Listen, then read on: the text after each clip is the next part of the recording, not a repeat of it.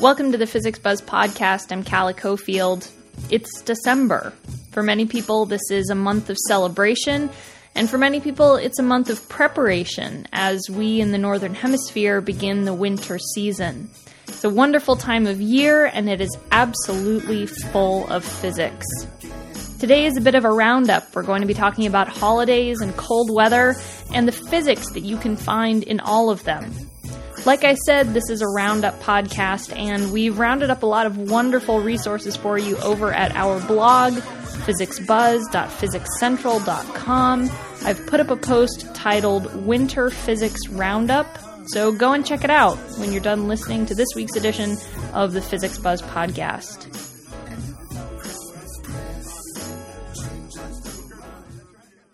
Change is a coming for those of us north of the equator it's a little more intense for those of us, let's say, north of the 35th latitude. I'm talking about the arrival of winter in the northern hemisphere. December 21st will be the shortest day of the year for us.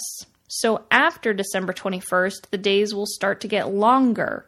Technically, we'll be on the upswing in January, February, and March, getting a little more sunlight every day. The seasonal changes we experience are, of course, due entirely to physics. The Earth takes one year to orbit around the Sun, and in that time, we experience four lovely seasons. The Earth also rotates on its axis, giving us the days, and if that axis were perfectly straight with respect to our orbit, then the seasons wouldn't exist.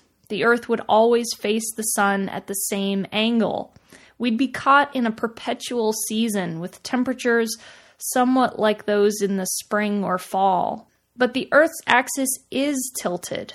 That tilt means that during half of the year, the northern hemisphere is pointed slightly away from the sun.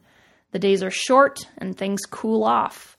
During that same time, the southern hemisphere is pointed slightly toward the sun. The days are long and things warm up and for the other half of the year, the orientation switches.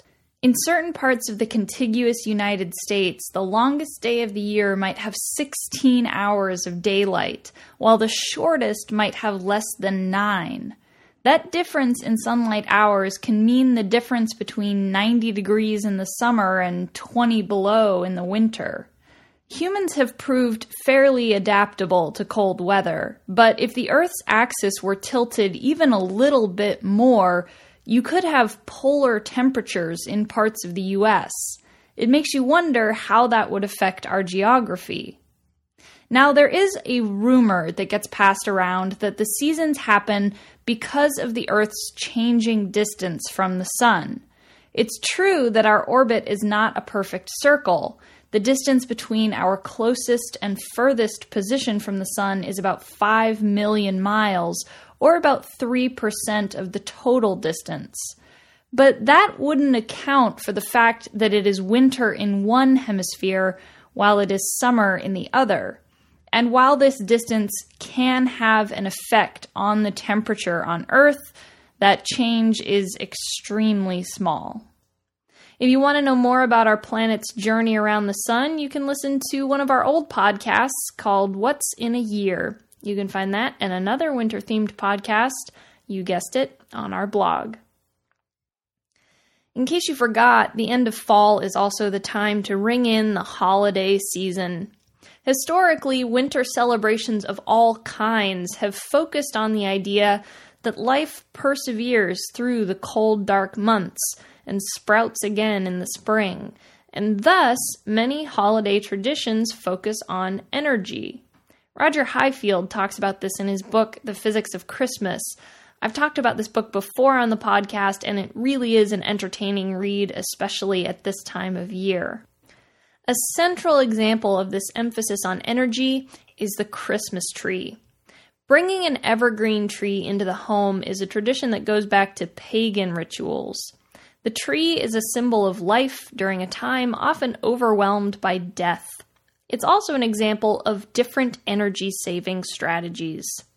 Come September, trees have a very important decision to make stick it out through the winter and continue to gather energy from the sun, or drop the leaves, go into hibernation, and live off stored energy. Deciduous trees have evolved to take the latter route. The trade off is they can't grow during the winter, and every spring they have to replace the leaves they lost. Evergreens choose the former option, but to do this, they have to strategize. Evergreens have needles that perform the same function as leaves. They turn sunlight into food. But they have an entirely different design than the leaves on an elm or an oak. Needles are aerodynamic, so they can survive strong winds. They aren't flimsy like leaves, so they can withstand snow and ice. They're prickly and difficult to eat, so they aren't completely destroyed by hungry animals with no other resources. They also have a waxy coating to keep in moisture, and this can serve you well when you want to cut one of these things down and bring it inside your house. A well watered Christmas tree that's been cut off from its roots can actually withstand the heat of a blowtorch without lighting on fire. But a Christmas tree that has been left unwatered for a few days can go up in flames in a matter of seconds without even the presence of a full flame. I'll once again point you to our blog where you can see a video of a dry Christmas tree burning up. Trust me, it will make you want to water that thing. Despite the tree's natural resilience to fire, I am still astounded by the fact that for many years people decorated their Christmas trees with candles. But I get it, because like an evergreen tree, a candle is also a winter symbol of perseverance. The heat of the sun is scarce, but the spark of life still burns bright. Candles are also an example of nature's awesome energy storage skills.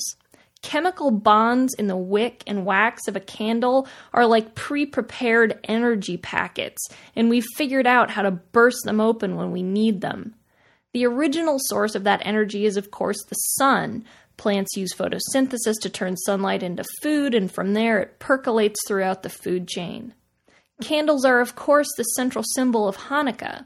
The eight candles on the menorah represent a miracle that took place during the rededication of a desecrated Jewish temple. A few years ago, two students at Yeshiva University in New York City decided to give this tradition a modern twist. Their menorah, which stands about four feet high and four feet wide, had energy efficient light bulbs instead of candles and was powered by a wind turbine. One of the greater challenges the students faced in getting the thing to work was finding a spot on campus with ideal wind levels.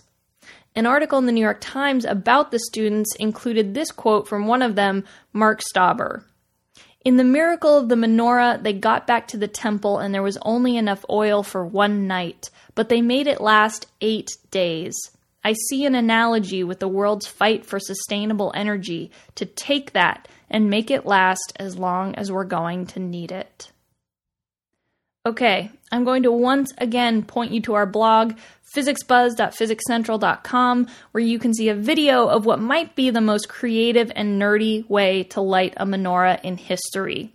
Some engineers from the Israel Institute of Technology set up a Rube Goldberg machine, which ultimately sets off a computer program that directs a robotic arm to light a menorah and the flame to light the candles is started using nitroglycerin.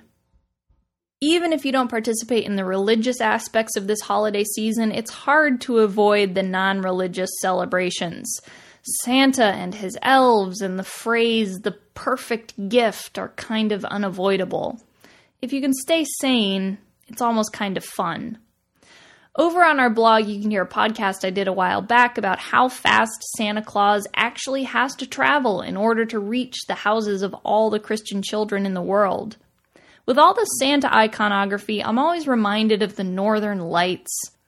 Also known as the aurora borealis, this natural phenomenon is not actually limited to any particular time of year, nor is it limited to the northern hemisphere. In the southern hemisphere, they have aurora australis. It does take place very far north, kind of near the North Pole, so I feel it's appropriate to group it in with our theme. The auroras are sort of an illustration of a cosmic battle that's going on between our Earth and the sun. The sun is bombarding the Earth with energetic particles that we call the solar wind. If the solar wind could freely rain down on the surface of the Earth, it would seriously threaten life here. This is ionizing radiation, particles that could potentially tear through DNA. But we are protected by Earth's magnetic field. The magnetic field lines wrap around us, kind of like a cage, protecting us. But sometimes it isn't simply a matter of the solar wind being deflected by the magnetic field. Sometimes the two of them do a bit of a dance together and that's what gives us the auroras. So the solar wind carries its own magnetic field, and when it reaches the Earth, that magnetic field sort of merges with the Earth's magnetic field. The solar wind is also full of charged particles, and because they are charged, they will go wherever the magnetic field lines go. Earth's iron core acts like a magnet, and that's what gives us this protective magnetic field.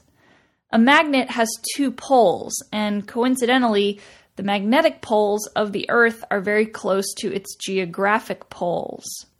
If the magnetic field is a cage, the poles are kind of the points where all the bars bunch up and get close together.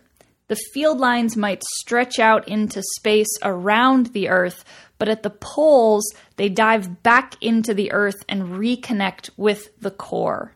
So we have these charged particles racing along these magnetic field lines, and they're being pulled toward the poles. And as they head north or south, they're also being drawn down, closer to the surface of the Earth. Now, somewhere in the northern latitudes, the charged particles from the solar wind are pulled down into the Earth's atmosphere, and that's where they run into atoms, atoms like oxygen and nitrogen. The particles and the atoms collide and they exchange energy. With this jolt of energy, oxygen and nitrogen release photons greens and reds and yellows and even blues. These are the auroras that we see.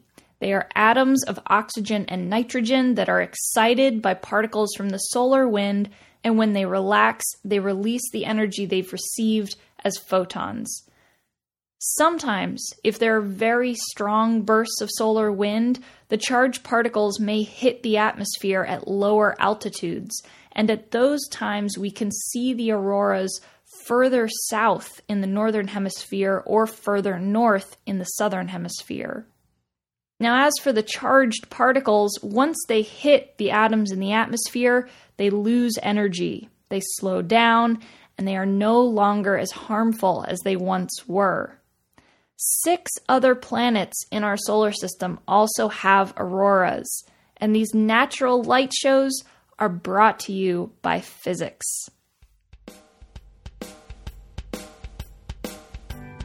I hope we've shown you that the holiday season is truly full of physics. Once again, check out our blog. The post Winter Physics Roundup has tons of great videos and links and more podcasts. As always, you can find more podcasts, our Physics Buzz blog, resources, and so much more at physicscentral.com. Today on the podcast, you heard music from Dida Bass, Sunshine Collective, and Charlie Crow. The music was provided by Mevio's Music Alley. You can find them at music.mevio.com. I'm Calla Cofield. Tune in next week for more Physics Buzz.